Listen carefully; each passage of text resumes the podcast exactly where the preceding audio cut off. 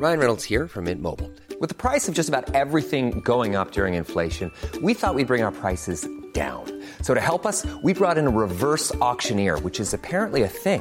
Mint Mobile unlimited premium wireless. Ready to get 30, 30, bit to get 30, bit to get 20, 20, 20, bit to get 20, 20, bit to get 15, 15, 15, 15 just 15 bucks a month. So, Give it a try at mintmobile.com slash switch. $45 upfront for three months plus taxes and fees. Promo for new customers for limited time. Unlimited more than 40 gigabytes per month. Slows. Full terms at mintmobile.com.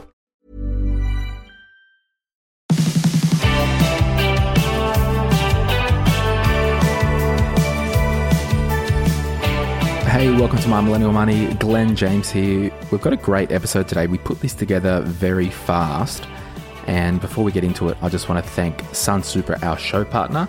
Thank you so much for uh, being a part of what we're doing, Sun Super. We really value your support.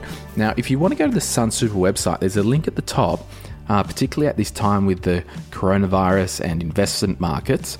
Uh, Brian Parker, their chief economist, who we've had on the show recently, uh, they've got a whole heap of information on what they're doing uh, for their members in relation to coronavirus and also what they're doing.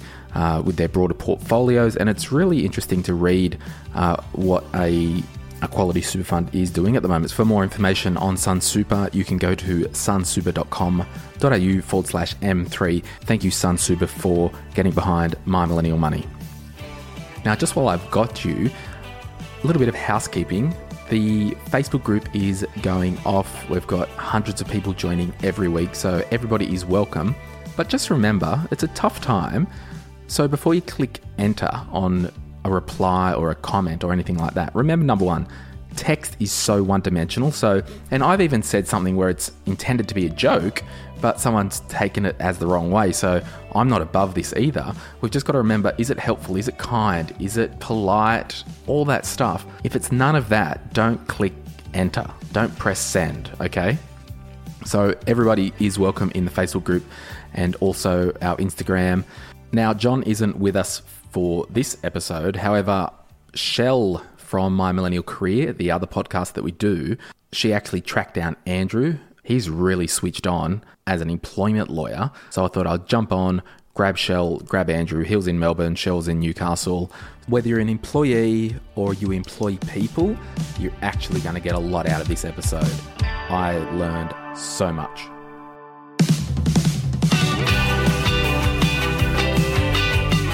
Okay, so I couldn't get Asher to quickly do a voiceover for this episode because it all came together at the last minute, but I put it out to the M3 community to do the voiceover, and I've selected seven people at random. Thank you to Will, Anna, Anya, Zach, Joe, Jade, and Beck. Here's your intro, guys. Enjoy. Andrew Brooks is an experienced employment lawyer and advisor to fast growth businesses and clients of Law Squared. Andrew is committed to helping employers and their management team deal with daily staff issues and complex legal problems as they arise during the employment lifecycle, hiring, managing, and firing. Andrew was a finalist in the Lawyers Weekly 30 Under 30 Awards for 2018. Today we welcome him to My Millennial Money to chat with Glen and Shell to answer your employment questions. So, Andrew, if I could jump in and start, um, once in a hundred year pandemic has hit the world. No one's getting around this. Uh, the government scrambling. I'd assume uh, the Fair Work Commission has been scrambling, and I know there was an announcement um, with changing a few of the uh, agreements, if you'd call them, or some of the contract laws. But what type of, I guess, pandemic leave provisions has Fair Work has the Fair Work Commission announced, and what's the kind of uh, latest goss on the street? Yeah, sure. So um, it's a really good question, um, and the answer kind of keeps changing probably every 24 hours. So hopefully by the time that this podcast kind of comes out, this answer still makes sense. Um, but pretty much, uh, the new legislation came in the past 48 hours, which pretty much gave superpowers to certain businesses to kind of roll out um, sort of unpaid leave, forced annual leave, um, kind of like when governments do kind of state of emergency and then they can do whatever they want. Um, they've done that maybe like 10%. So there are some businesses now that are able to do um, a lot of things they're not normally allowed to do around pandemic leave. Um, so that's kind of what we're seeing, I guess, from the last 24 hours. Um, maybe if we go back a week, there are a bunch of changes to modern awards, which meant that um, a lot of Australian workers um, are now able to kind of access a lot of leave differently, that there's new kind of flexibility provisions. Um, so it has kind of been this kind of stage process to really enable businesses to deal with COVID um, a lot easier um, and in maybe a more efficient way um, because, as you say, it's uh, something that's only come around, you know, every hundred years, and our legal system really wasn't prepared for it. So, you know, three weeks ago we had nothing, two weeks ago we had something, a week ago we had a bit, and now we've got even more.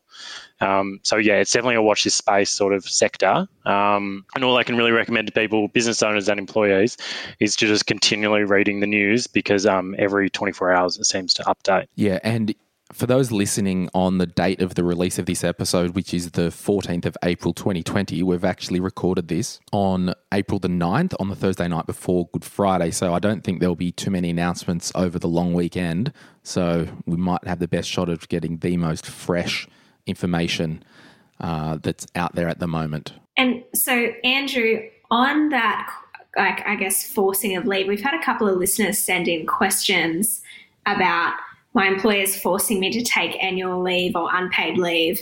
What are some of the legal um, factors or considerations around that? Are those things allowed and how does that all work? Yeah, sure. So forcing leave, um, forcing annual leave specifically, has always been a big kind of no-no in the employment law world. Kind of to go back to basics. So it's um, really meant to be something that employees can request to take. Employers then have to um, accept it if unless they've got reasonable business grounds. But lately, lately that has kind of changed for some businesses. So I would always go in with the assumption as a small business owner or a business that you can't force someone to take annual leave. Um, and then I'd be with that assumption, kind of looking at some of the more recent stuff to see that there are particular businesses now that can um, force annual leave, and that's really the changes in the last 24 hours. If you're eligible for what they call JobKeeper, which is a new kind of government scheme to subsidise businesses, um, then there is the ability to force annual leave. Um, but there's still a requirement to leave a couple weeks in their bank, so to speak. So, yeah, I definitely recommend people to look into it if you're a business owner if you're an employee that's been directed. My assumption is always kind of no, it's not allowed. But recently, you know,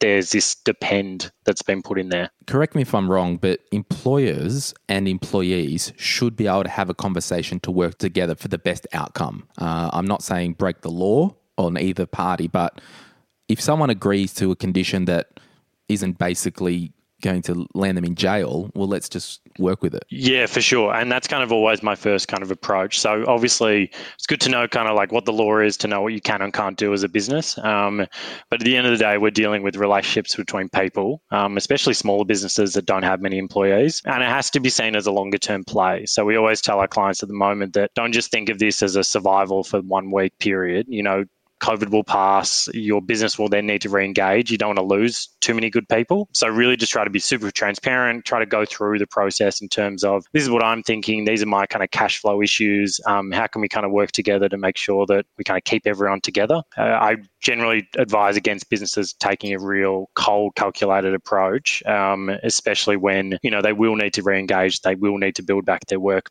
force. Um, you don't want to lose kind of all the goodwill that you've probably built over the last five, ten years by um, kind of being not compassionate or not empathetic at this exact moment. Times of chaos is generally the times you can build really good relationships, but it's also the time that you can kind of burn all your bridges. So obviously there's heaps happening in this space, Andrew, and you've you've probably had lots of different questions coming through in your world at Law Squared at the moment.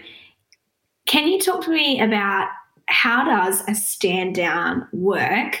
And so a stand down, we're having lots of organizations stand people down without pay. Can you just unpack that for me? What are the legal factors around that? Yeah, sure. And it's a it's an amazing question because we're getting that every single day and I would say maybe 90% of businesses don't understand kind of the entire issue. Um, and we're getting a lot of people kind of do it poorly. And what we're going to see is that in a few weeks' time, they're going to get a lot of underpayment claims from people that are alleging that they stood them down without pay unlawfully. Um, so it is something that businesses should really be kind of fully across before they kind of jump ahead with it. Basically, it's it's an employer or a business kind of just directing an employee to stay home, not work, not perform any duties, and they won't get paid for that. The difficulty in kind of where we see a lot of questions pop up is we uh, businesses can only actually do that in very limited circumstances. So you really, and what we're trying to tell clients, our business clients at the moment, is you really need a um, a government direction to shut down your business or a large part of it. So the biggest example is, you know, Qantas, um, the government banned overseas travel. The next day they um, stood down 20,000 people without pay. Um, another one is the AFL when the government came in and banned the league. They then stood down 80% of their staff the next day. You know, we're seeing all this time. We've got some cinema clients where they were um, forced to close all of their cinemas and then they stood down all of their employees without pay. But our advice is always for those businesses, you need to wait until you have that government direction. Um, and then once you do have that government direction, for sure, you've got the ability to immediately go to your staff and stand them down without pay. But it, that can only last and that will only be kind of lawful as long as that government direction is in place. So if things change, then um, that could change. Just a question on that, Andrew. So the word stand down, is that you're fired? No, so it's definitely not fired. It's a leave without pay? Uh, yeah. Uh, the,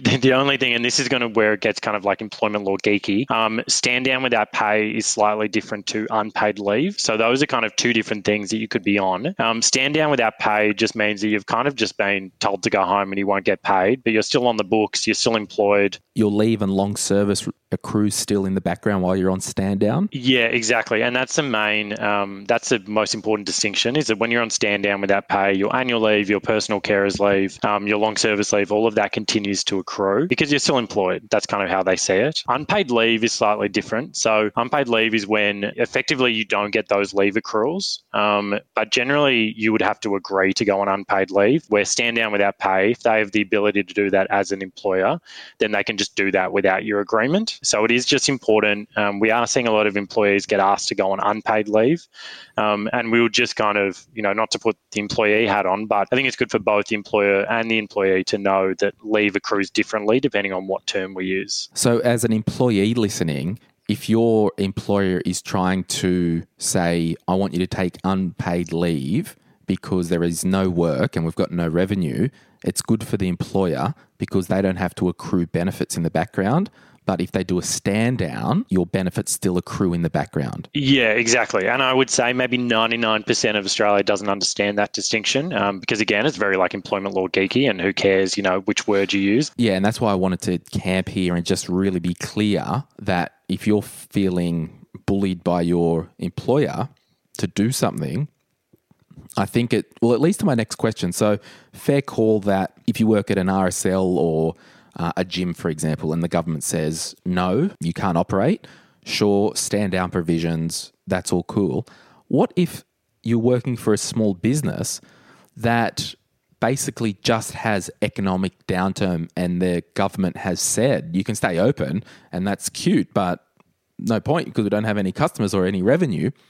Where does that stand from a stand down or firing or leave without pay? Yeah, sure. And that's a that's normally the point that people get confused. So they think there isn't a government direction. So say you're a retail store um, in say different states around Australia, you can still stay open. Um, you might have, say, restrictions on how many people can be in the store, um, but otherwise you could still function. These businesses are struggling because so many of their customers aren't out and buying things, or you work for a company that only you know works with maybe the AFL or Qantas, and so your major client has now gone under or you know ceases to operate as efficiently. That isn't a reason to stand down someone without pay. So, and this is where it gets really important. If it's just a downturn in business, that isn't uh, an avenue for you then to stand down people without pay. You need to look at all of your other options. And there are a bunch of other options, but it just, our strong recommendation is it's not stand down without pay. If, unless the government have stopped your business. Yeah, exactly. Um, or such a large uh, part of your business that you can then stand down people. So, for example, like the, and again, sorry to listeners not loving the AFL, but um, the AFL is a good a good uh, example because you know they didn't stand down 100% of their employees they stood down 80% because the main part of their business uh, was directed to close as in the actual league the you know playing and traveling interstate. So they were still able to keep on 20% that could still be usefully employed but the 80% that couldn't be usefully employed because so much of their business had been shut down um, they could be lawfully stood down without pay. Right which means they're actually not fired and when the economy picks back up they can go back to work? Yeah, exactly. So um, they're never fired during a stand down without pay. Um, that's always kind of like a misconception that the two are related. Um, they're definitely not. Um, the only way an employee will get terminated or lose their employment is by the employer proactively terminating them. So they need to get a notice of termination letter, they need to get something that says you're terminated, or they need to resign. So unless those two things have really happened, there's no, going to be no termination. So Andrew, do you think like because my impression has been, you know, the media might say 8,000 flight attendants got um, lost their job. Now, under the hood, did Virgin, for example, just do stand down? So my understanding of Virgin is that they were stand downs, they weren't terminations. Um, one of the reasons that these businesses aren't terminating is because one, you can't just terminate for the mere fact you've got a downturn. You know, you could look to make them redundant if you want to, but you can't just terminate for that reason. Um, and the other one is they probably don't want to pay out all of their termination entitlements. So obviously, if you've got accrued annual leave, if you've got long service leave accrued, you don't want to have to pay out all of that to 8,000 staff within a seven day period. So yeah. that's why why most businesses, if they're standing down without pay, they're doing it so that they can avoid that initial financial hit. And then when business kind of resumes or the directions go away, then they can bring them back on or eventually make a call to then let them go. But there definitely needs to be that proactive step in there. Yeah. And I think that's very clear because if you have lost your job, quote unquote, if you're a flight attendant with Tiger Air, Virgin, or Qantas, you've still got your job, you're just not getting paid. But the silver lining is your annual leave is still accruing in the background your sick days are still accruing in the background, and your long service leave is still accruing in the background. The only thing you're probably not covered for is workers' comp, but you can't claim because you're not at work anyway. Obviously, you don't get your like major source of income for that period, which is obviously the the detriment. Um, but it is still better to be on stand down without pay than being, say, let go during your probationary period where you probably, you know, you're not entitled to that much, um, or being on unpaid leave, which again, you're not kind of accruing those things. So yeah, it's still it's better than those alternatives. But you know, I, I just don't want to stand here and say that it's um, an amazing spot to be. I'm sure there are a lot of people kind of struggling with that now. Yeah, absolutely. And I think Andrew, just a couple of questions around the timing with stand downs. So, are employers required to give a notice period before that happens, or can it come into effect immediately? Um, so, under the the, the main piece of legislation that people can actually stand down people without pay. There's no kind of notice provision. So if you've got, um, as I was giving the examples before with the government stand downs, they happened on, say, a Monday, then Tuesday they stood down everyone because it's all about whether you can usefully employ them. And as soon as a government direction came in, there was just no way for them to be usefully employed. So you, you didn't need that notice. Some of the superpowers I was speaking about before that came in the past 24 hours for certain businesses, there are some notice provisions around, say, directing people to take annual leave, doing kind of shutdown periods. But again, that's only for certain businesses. Um, generally speaking, stand down without pay, there's no notice. Yeah, right. and I think it's a big hit for the business owners because it's probably better to stand down if you. So I'm talking to people out there who are business owners. Uh, it's probably better that you stand down your staff temporarily because if you've got to pay people out, making them redundant, I mean, that's a big hit to your balance sheet.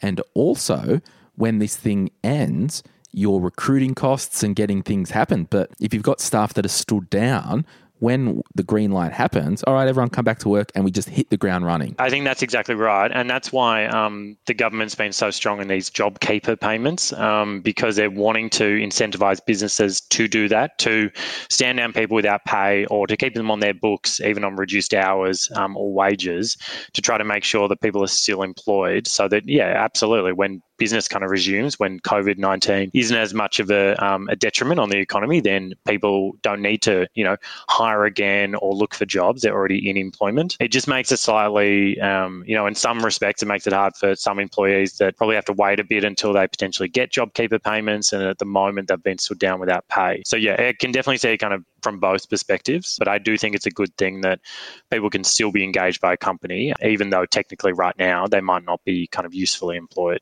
it's such a complex area that we're in in terms of it almost feels like a bit of a free for all right now. Like, I don't know if that's your vibe, Andrew or Glen, in terms of what's happening. It's like anything goes, which is so different to the Australian employment law framework where it's very rigid and structured. And yes, I'm not sure what your take on that is, Andrew. Definitely. So there's panic on both sides that we're seeing. Everyone's kind of running around with their hair on fire. Um, and I think it's because things are changing. So when things change so frequently, people kind of get overwhelmed very quickly because they don't understand what's going on. They're probably looking at their balance sheet that might not have, you know, might have a significant drop in revenue than what it did before. So they're kind of, you know, reasonably panicking around kind of what their business will look like in a month time, two months time.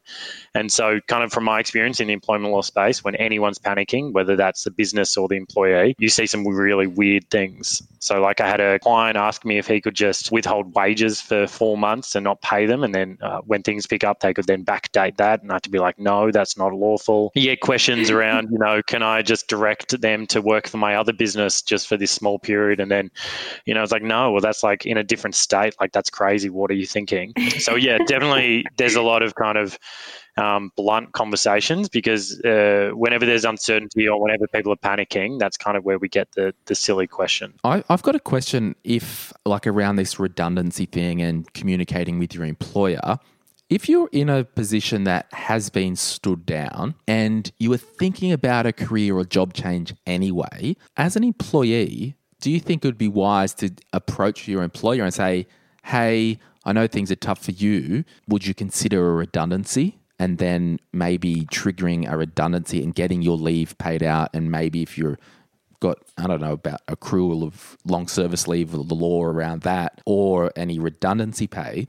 But do you think this time, because I think once in a hundred year medical and financial event, a big reset button has been pressed. So why not use the reset in your own life to be like, well, I hated that job anyway as a, a flight attendant or whatever, a cabin crew chief or whatever the senior role is. I've been there for 10 years. I've got accrued stuff.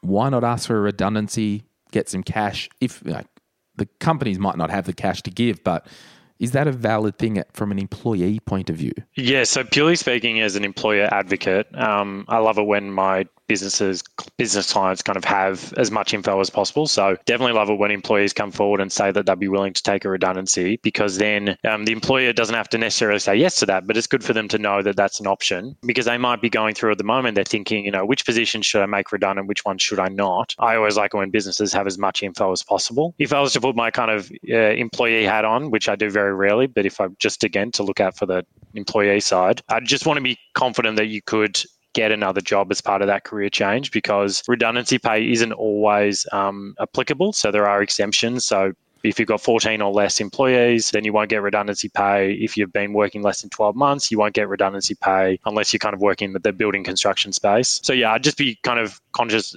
Both sides should be fully aware of, I guess, what the consequences are of going through a particular course of action. But yeah, I absolutely love it when employees are kind of open about what they're after because then the business can just make a decision um, based on that. Yeah, because like we've all got you know uncles and grandparents that oh, I work for Telstra for thirty five years or forty years, and they made me redundant, and I got two hundred grand. Like that just doesn't happen anymore. So you know if you if you worked at Bunnings for twelve years and you want a redundancy. Yeah, sure, you might get six weeks of pay. You know what I mean? Like it. So I think it's got to be clear that it's not the bad old days anymore. Yeah, exactly. And um, yeah, I had a an uncle that worked for a newspaper business and then got like 18 months redundancy pay or something ridiculous. And yeah, there are still obviously areas that get large redundancies, but for nearly all Australians, um, there isn't that entitlement. So just being mindful about what is actually you're going to get in your back pocket would be a good move. I'd also probably flag too that the JobKeeper payments that are coming in, so the scheme that's um, just been announced and legislation pushed through, um, you do technically need to be on an employer's book. So if you've resigned, then those subsidy payments won't come to you. So it's just something to consider from an employer and an employee side. If you think the JobKeeper will help you, um, you first need to be eligible as a business, then need to be eligible as an employee. And that piece around the employees, you still need to be actually on their books. You still need to be employed. Yeah. So just on the JobKeeper, because, you know, there's a difference between the black and white legislation versus ScoMo's announcement. Like there always is with government announcements he was saying, "Oh, businesses, if you've let someone off, you know, call them back up and get them back and apply for Job uh, Keeper."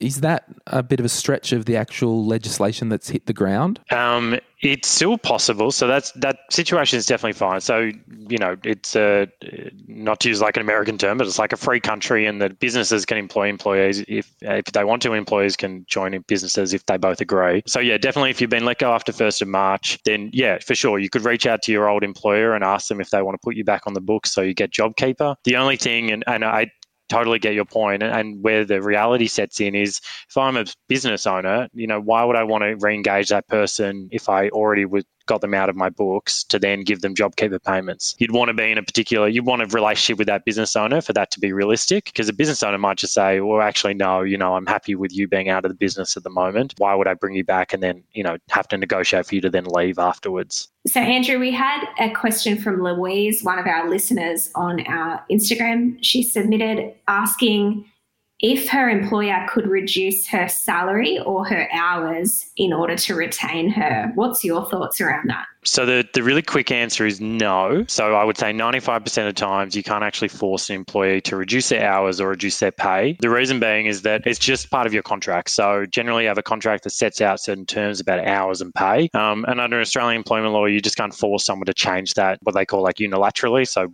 by one side. Um, you need to get their agreement. So for those 95% of cases, the employer, you know, the business owner would actually have to go to the employer and say, you know, these are all the reasons that we're having difficulty with cash flow. You know, with COVID 19 coming in, it's really tough. We're looking to kind of get reductions in hours and pay. Can you sign this or agree to this? And then we'll implement this as of this date. The 5%, the caveat to that is that they just change a few different modern awards to give the ability now to change hours and pay to cater to COVID. So I'd really recommend if you're a small business, if you're a business owner, sorry, you're an employee, to actually just look up what award impacts you, um, if any. And then all you do is you search on Google for that award, you control F, look for COVID. If the award has something or it has one of these changes, then it'll pop up and you can see that there's actually a process where you can consult with employees and then you can force them to change. But I'd just be really mindful that it doesn't impact everyone. So I'd really recommend you kind of do that Google search, control F to find that COVID 19 part of it before you kind of go through with that force. And that's really helpful, Andrew. Just in terms of, I guess that next step is so, say an employer asks you, ask their employee, we want to reduce hours, we don't have the cash flow, so we're going to move you from five days to four days. I guess the next step comes into it of, okay, we can't unilaterally force someone to change their contract, but we need to be able to have a healthy employment relationship. If an employee comes back and says, well, no, and just outright refuses. What do you see in terms of that dynamic of the employment relationship? How does that impact it? And and what? Yeah, I'm just keen for your advice on that for an employee. How could they best navigate that? Yeah, for sure. And it's a really good point. Um, because again, kind of coming back to the original um, discussion about this being like a relationship between two people. And often this is kind of what it boils down to. If you have one side that's trying to be really transparent, trying to show that there are really genuine reasons why they need to take certain action, and then you as an employee was to just flat out refuse, um, you're likely going to really breach that relationship and that level of trust. Um, and that obviously won't happen in all situations, but that's just what we're seeing. A lot of my clients are getting really um, upset uh, at employees that are not treating this seriously and purely, you know, not engaging in the discussion. They're purely just saying no. And I actually don't think it helps the employees. So if they go in with that kind of immediate no defensive reaction, the reality is that this the business owner might have to then look at, you know, potential redundancies, or if they're working in a particular sector, they might be able to force them to make that change. So I just be really, um, what I'm kind of recommending to both sides of the fence is just to be really transparent in terms of the discussions, really try to engage and understand where each other's coming from. Ask questions as the employer get some more understanding. A lot of the times we're seeing businesses not just target, say, one employee, but they're targeting, say, 80% of their employees or 100% of employees to try to get a kind of uniform approach. So, yeah, I guess I'd really recommend both sides to see that both sides are panicking to try to be compassionate, be empathetic, because as you correctly say, you know, we're going to see relationships burn down because of this. So as the more reasonable we can be on both sides, I think the more likely we are to kind of still be together by the end of this, I guess. It's like that old kind of like a good marriage is based on good communication. There's a lot of similarities between kind of employee employers in this case. Except they don't share beds. You'd hope not, yeah. Unless you're trying to sleep your way to the top somehow. I don't know. now we'll we'll just move straight along. Um, just following that, There was another question from um, Yana. She was stood down. The boss couldn't afford to pay her till JobKeeper in May. She says, now what?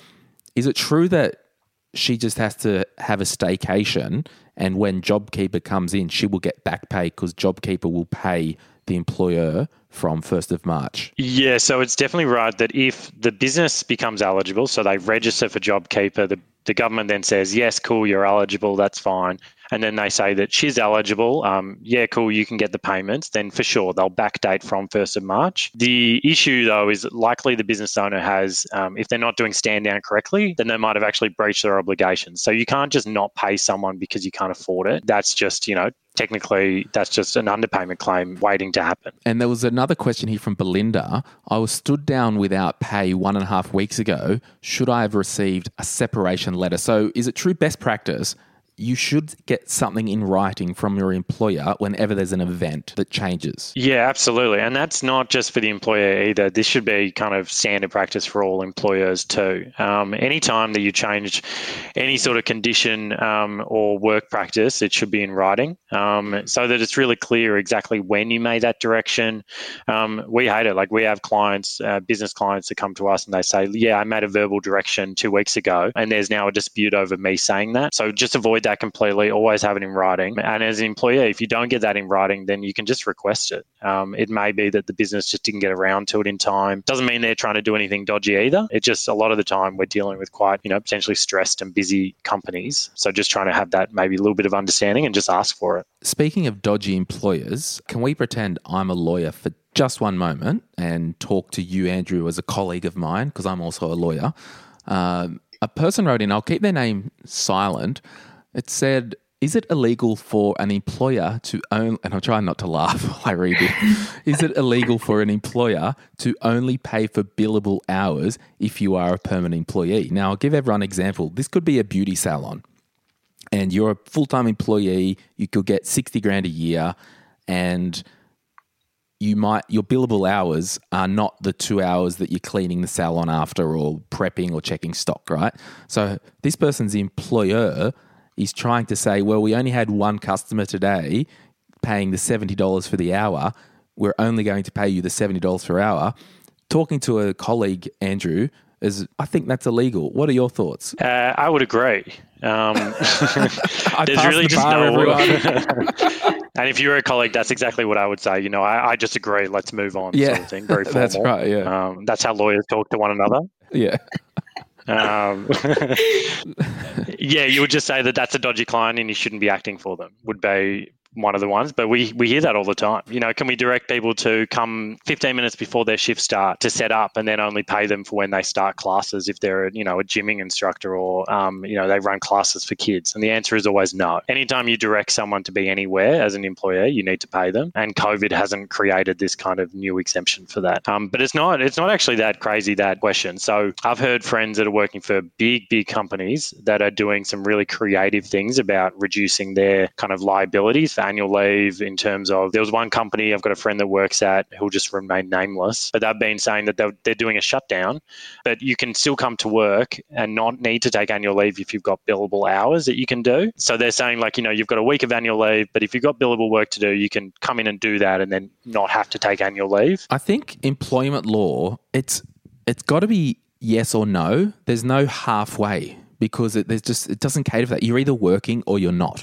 And if you're not working, you're stood down or you're sick or you're on annual leave or you're on long service leave. Yeah, absolutely. Oh, that's that's how we recommend it's treated. But you just there are a lot of companies out there trying to blur the line. So how does it work then, Andrew, in terms of like obviously we're seeing lots of the big four organizations move to move their staff to four day work weeks. And, and so, what does that look like? Um, so, if they're doing it properly, then they should be just getting a piece of paper that says that they both agree to that reduction, and then it just varies their contract. So, their contract will say five days. There's a piece of paper that sits behind it that you know the employee sign that says now it's four days, and then it's a question of whether it has a time period or not on it. So, some people will say you agree to move down for four days for the next three months, and then we'll revisit it. Um, other people just make that a permanent switch. So, basically, what you're saying is, as long as both parties agree and it's not breaking the law, it's okay. But the issue is where the last question was, oh, we're only going to pay you a billable hour, which is one hour a week at the moment because we've got no clients. If the employee doesn't agree to that, it's a law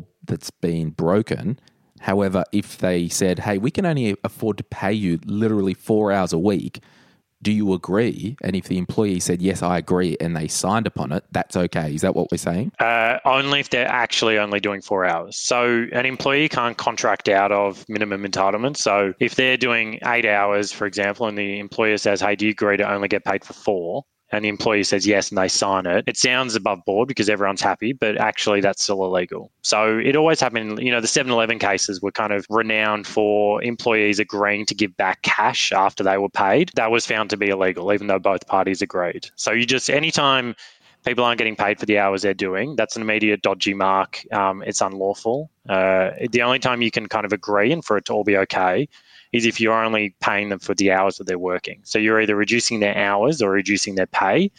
Um, if you reduce their pay, and this is a question we get all the time, you know, can we just reduce it by 80%? The answer is generally no, unless you pay them so much above their minimum entitlements that 20% still covers them. Most people, you know, 20% um, won't cover them, so they're not able to do that. So, the, yeah, there are some things you can agree and some things you can't. So, just to be clear, employment law is not state based, it's national. Yeah, so, and that's what makes it really easy for me as an employment lawyer because each state still has the same main kind of law to it. The only thing that changes are long service leave is different state to state. Um, workers' comp is different state to state. Um, so, workers' compensation, if you get injured at work, that's a slightly different scheme per state. But generally, uh, employment law is the same in every state in Australia. Andrew, I've got a hypothetical question. And to me, I think it sounds like there's wholesale laws being broken, dictate what you can do when you're on annual leave and withhold money from you if you like they could say, oh, while you're on annual leave, you're not allowed to visit Sydney because we're based in Perth and we don't want people in Sydney.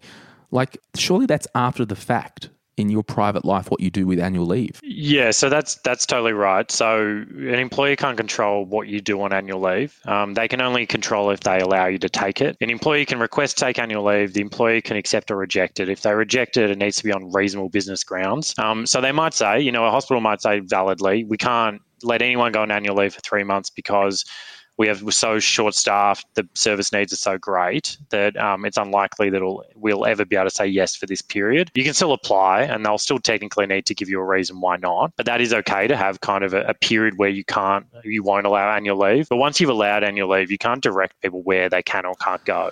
Do you think that sounded like a soft shakedown to the staff? Like, because obviously the hospital didn't want the staff getting COVID 19. So, do you think it was just more of a soft shakedown? Um, potentially. Um, the the reason uh, we had a lot of clients ask that question around can we direct people not to travel overseas, um, especially early um, stage COVID nineteen, and our answer was always no. But you can and should have a conversation with them before they take annual leave to let them know, you know, what could potentially be the consequences if they do go overseas and they come back and then the government directs them to stay at home for two weeks under quarantine or um, there are different, you know, they're not able to come back to Australia because there's been a ban and they're stuck overseas, then the consequence of that could be potentially that they're not able to come to work. They may not be able to work from home. And so they may not be able to be paid for that period. So we were always really keen on employers kind of being super transparent with employees to say that, look, you can definitely go overseas, that's your right.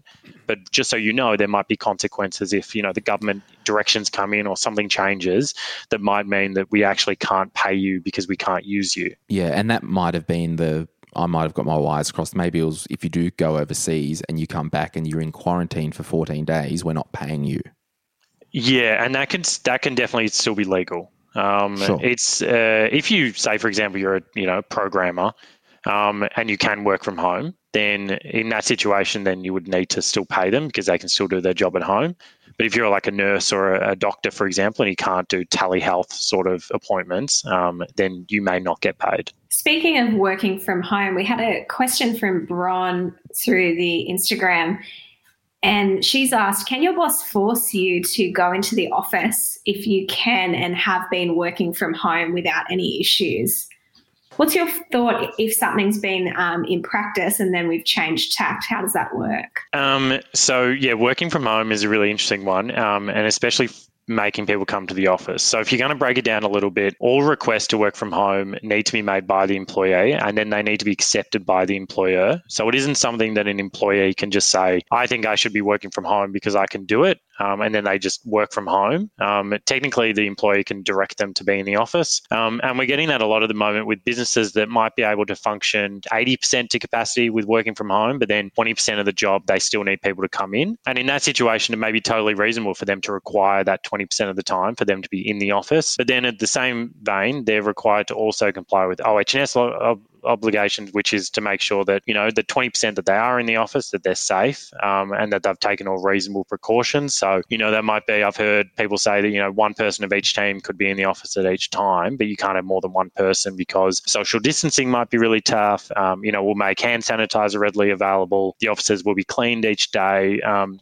some really simple things you could do to make sure that it is safe for people to come in. And that is the right of the employer. We can direct people to come in if it is safe. And the only time employees can work from home is when we approve it as the employer. So we had another question Andrew sent through from Joe. So he asks if someone has been stood down, can they be in breach of their contract if they undertake work during this period? Sure. So the and it's a really good question. The the short answer is potentially. So they need to look at their contract and see if there's anything in there that says that they can't work um, in another job without permission. Um, we do see maybe like half contracts will say that there'll be something that says you know it might be in the fine print you must seek out express approval before you work somewhere else. So I would recommend looking at that. There's also new protections in place over the last kind of 48 hours to enable people to work for other jobs if they've been stood down without pay, and the employer can't unreasonably uh, refuse that. So, for example, if they're working from home, if they've been stood down without pay and they found another part time job to kind of give them some cash. Generally, in those circumstances, they can then go to their employer, ask um, if that's okay. And again, it's all about being transparent with your employer, making sure everyone's on the same page. Then it's just a discussion. If it's unreasonable for them to say no, then you might still be able to do it anyway. But I'd still recommend you have that chat, look at your contract, um, and then see kind of do it that way. Uh, because if you do it without consent or you don't go through it the proper way, then there could be a risk that you breach your contract. Um, and I just hate for employers to kind of unknowingly um, put their job at risk because they're kind of jumping ahead without kind of thinking everything through. Yeah, there's a couple of questions on the consent thing. Uh, Sam asked, pay cuts. We haven't been asked if we can. We've just been told, can it be done?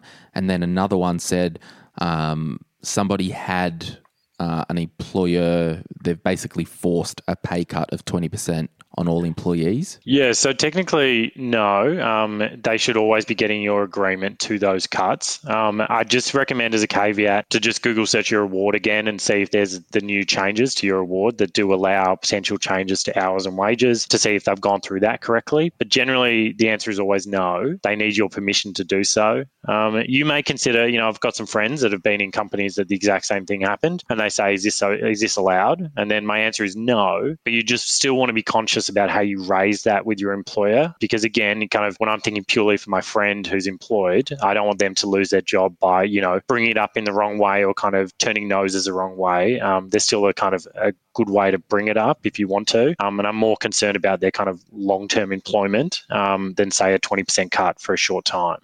So the sure. technically the answer will normally be no, but again, there are more things you kind of need to think about. And I think on that, Andrew, I just keep thinking back to this is a temporary issue. It won't be forever. Whatever an employee does now will impact their long term employment. And so I just keep coming back to agree to do what's best for both parties together. And as you do that in the right way, it's going to have the best outcome for the employee and for the employer. Yeah, definitely. And it's the communication part that some businesses struggle with. So they might think that internally, but then they communicate it really poorly and they just come across with, we're cutting at 20%, we're trying to survive. It's all kind of battle stations and they don't actually talk to their employees about it. Um, I think that's exactly right. You know, you lose that kind of two way, we're in this together. Um, and that's a real shame because it, it can be very persuasive. You know, if you can, if you're able to convince employees that you are doing it out of their best interest and yours, you're way more likely to get buy-in. You're way more likely to get them to still be with you long term. What we're finding with some of the bad businesses in this space that are doing it poorly, that aren't communicating,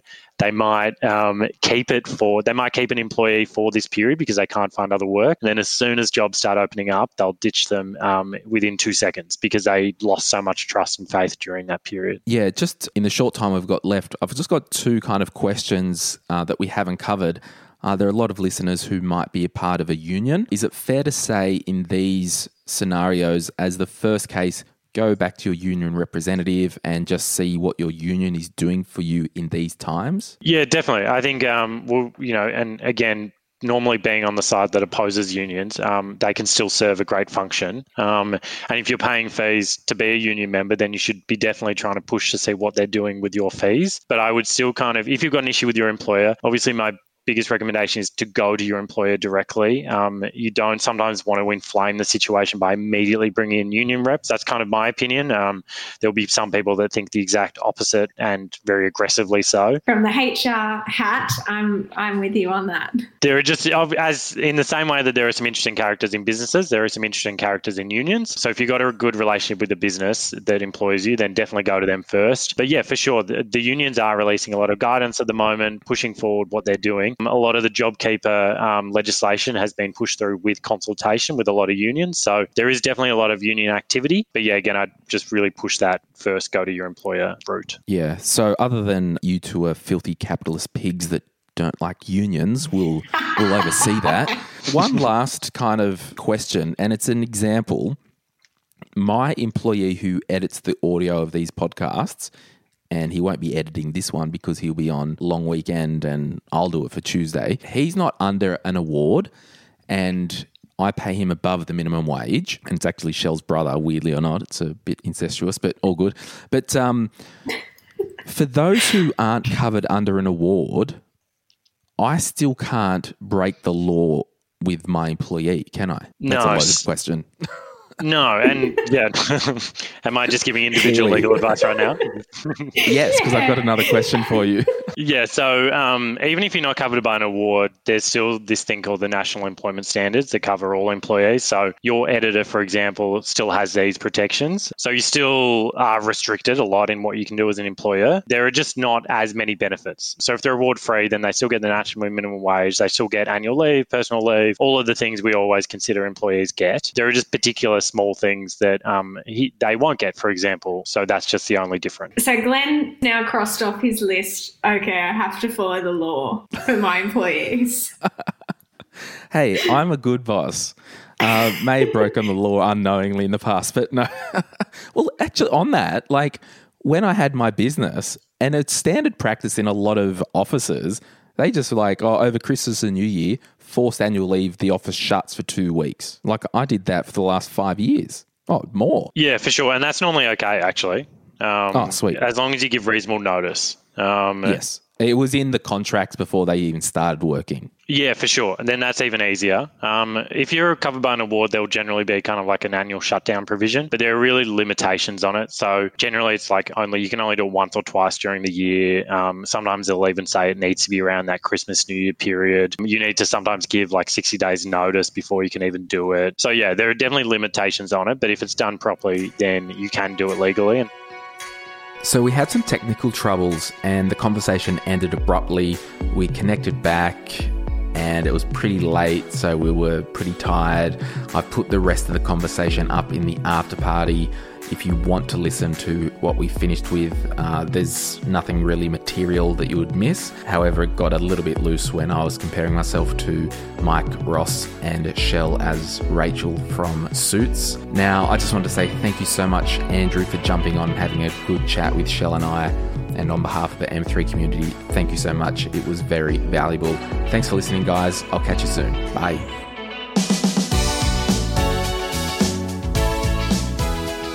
All right, Stu, you are up. Stu is our community member of the week. We didn't actually find Woohoo, out where Stu. he on your Stu. He's a 30 year old winemaker now. Is that somebody you could be friends with, Shell? I certainly could be friends with Stu. I've got a friend, Elliot, who's a winemaker. I know. Crazy. Yeah, They're so good friends out. to have, the old winemakers. I know. And remember, we had that Christmas party in my house, and we got um, Elliot to do the champagne with the, the knife or the sword or whatever he had. It's such a it's such a niche gift and skill set. Yeah, and I that knife be, knife champagne thing. yeah, and I probably should be clear that he's not a winemaker, Elliot. He's a sommelier. Sommelier. Sommelier. Yeah. So Stu's financial goal is to save for a house deposit in the next two years. And how's he going about that goal, Shell? So he moved in with the in-laws to save cash, and he's also started a a, I was going to say a hide sussle. he started a side hustle, and he's uh, making his own small wine brand, liquor license pending, which is awesome. Awesome. And the silliest money mistake Stu's made was he bought a house. he bought a Ute with a dealership repayment plan.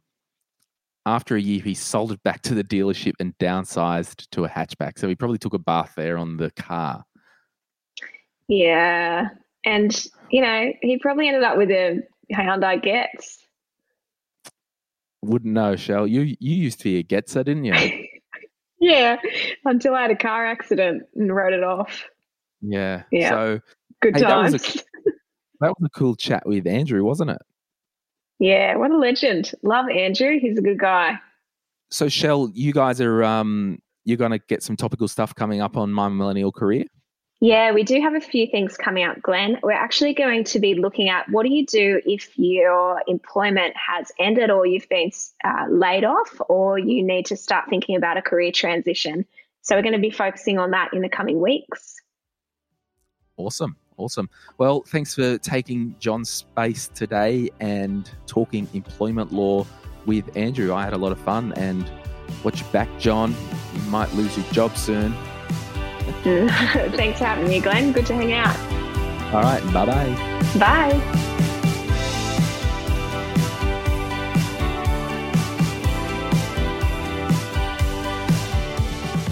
If you're after personal financial advice, this podcast is not for you. But if you do want a financial advisor or mortgage broker to talk with about your own personal situation, head over to sortyourmoneyout.com, click Get Help, and we'll put you in touch with one of our trusted professionals.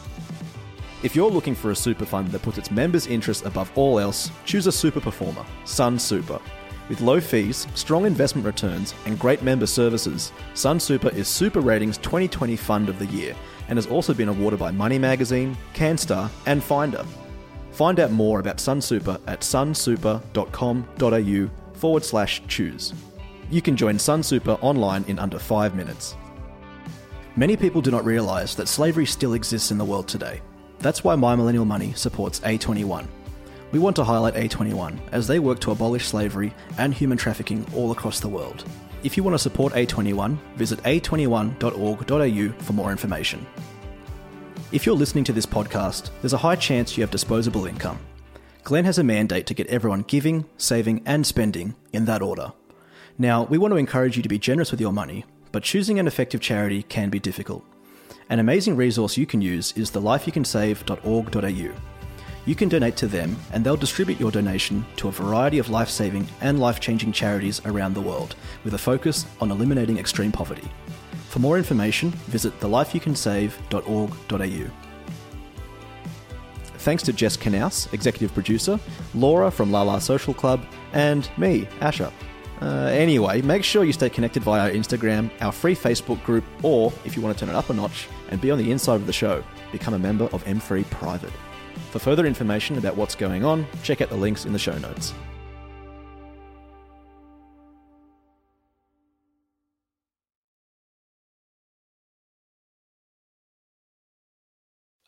we just had a drop out there, but we're back and we'll uh, we'll wrap it up. And I just want to finish because it's a practical example. And again, the reason I do this podcast is so I can find out information for myself. Now, I employ my editor, who we've just talked about, uh, as a an editor and a junior studio hand or something like that. I forget the exact wording. Now, we're moving studios. Can I get him to help move stuff? Is this just in relation to COVID nineteen, or is this just normally? Normally, normally. Um, well, technically, you can only ask. technically, you can only ask them to do tasks that are part of their job description or part of their role. Um, so you can't just, you know, say, "Hey, I engage you to be a, an editor. Can you help me move on the weekend or something, um, or help me move studio?" In hours. in ours. Um, we can definitely ask it. He just might have grounds to say, um, well, that's not part of my PD. That's really weird. Like I'm not a manual labourer lifter. I'm, you know, five foot tall and I've got scrawny arms or something, you know. He helped. That was good. And then the other thing, by law, because it's, I just care what's legal or not. By law, next week, can I get him to help paint the studio? Sure. So I would say no without his consent. Okay. So I can just ask him, I'm like, hey, if you would like to stop um, editing for a couple of days, would you like to throw a bit of paint around? Yeah. Okay. I might even just email. Yeah. Sweet. Sweet. But, but but I guess I I use this example because in this time we know that we've heard stories of people being employed for something, and then in this time, you know, if someone's on the books and oh, we'll still pay you, but uh, it's a small business and there's not many customers, or just go and mow my lawn. Like, just go and pick up my dry cleaning. Like, how much latitude by law do employers have, even with consent?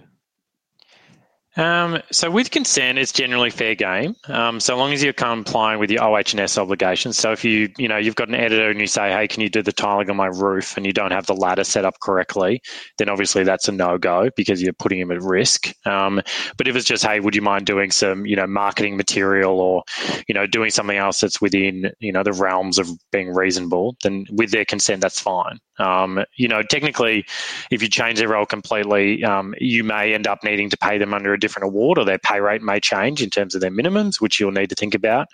Um, but that's with their consent. Without their consent, two weeks ago, I would have said that you just can't do it.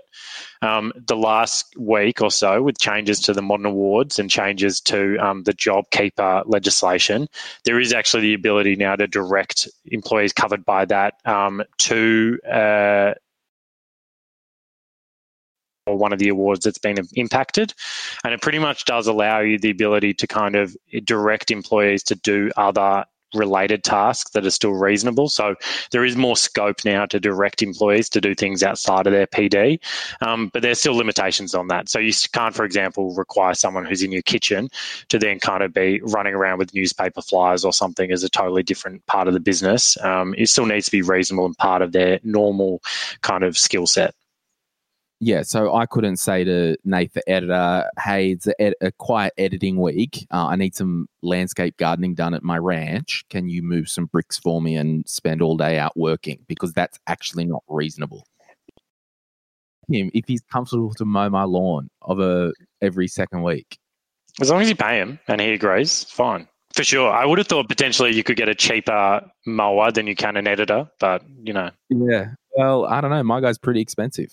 Um, Your lawnmower. Yeah. Right. There you go. Whatever. I think all of this conversation comes back to just have a good conversation with your employer, talk it through, have the discussion. Don't force anyone to do anything. Yeah, and I think me as an employer, you need to be you just need to respect people. Number one, don't treat people like dirt and like you own them. I never tell people that oh, so and so, he works for me. I always say so and so is one of my team members. Like just in the language and, you know, take people with you. You can't push a rope, bring them along. Like just be a nice human. Yeah, exactly. Oh, the amount of advice that I give that isn't legal, it's just be a normal human being, um, is crazy. Because, um, you know, lawyers get paid quite a lot for their advice, and half of it, what I give is just to be a normal person. Um, so yeah, definitely buy that approach. Well, Andrew, thank you so much. I think Andrew, you're like the Harvey Specter of employment law. Like you're the go-to guy, and I feel like on this conversation, Glen and I now feel like we're Mike Ross. You know, we don't have a law degree, but we wish we did. I'm, I'm Mike Ross. You're Rachel. oh, thank you. Well, that's good. She eventually Wait. gets qualified. And except, except I, I have a husband and we're not in a relationship. Yeah, that's weird. Things are getting weird. Hey, it's Paige DeSorbo from Giggly Squad. High quality fashion without the price tag. Say hello to Quince. I'm snagging high end essentials like cozy cashmere sweaters, sleek leather jackets, fine jewelry, and so much more. With Quince being 50 to 80% less than similar brands. And they partner with factories that prioritize safe, ethical, and responsible manufacturing. I love that. Luxury quality within reach. Go to quince.com slash style to get free shipping and 365 day returns on your next order. Quince.com slash style.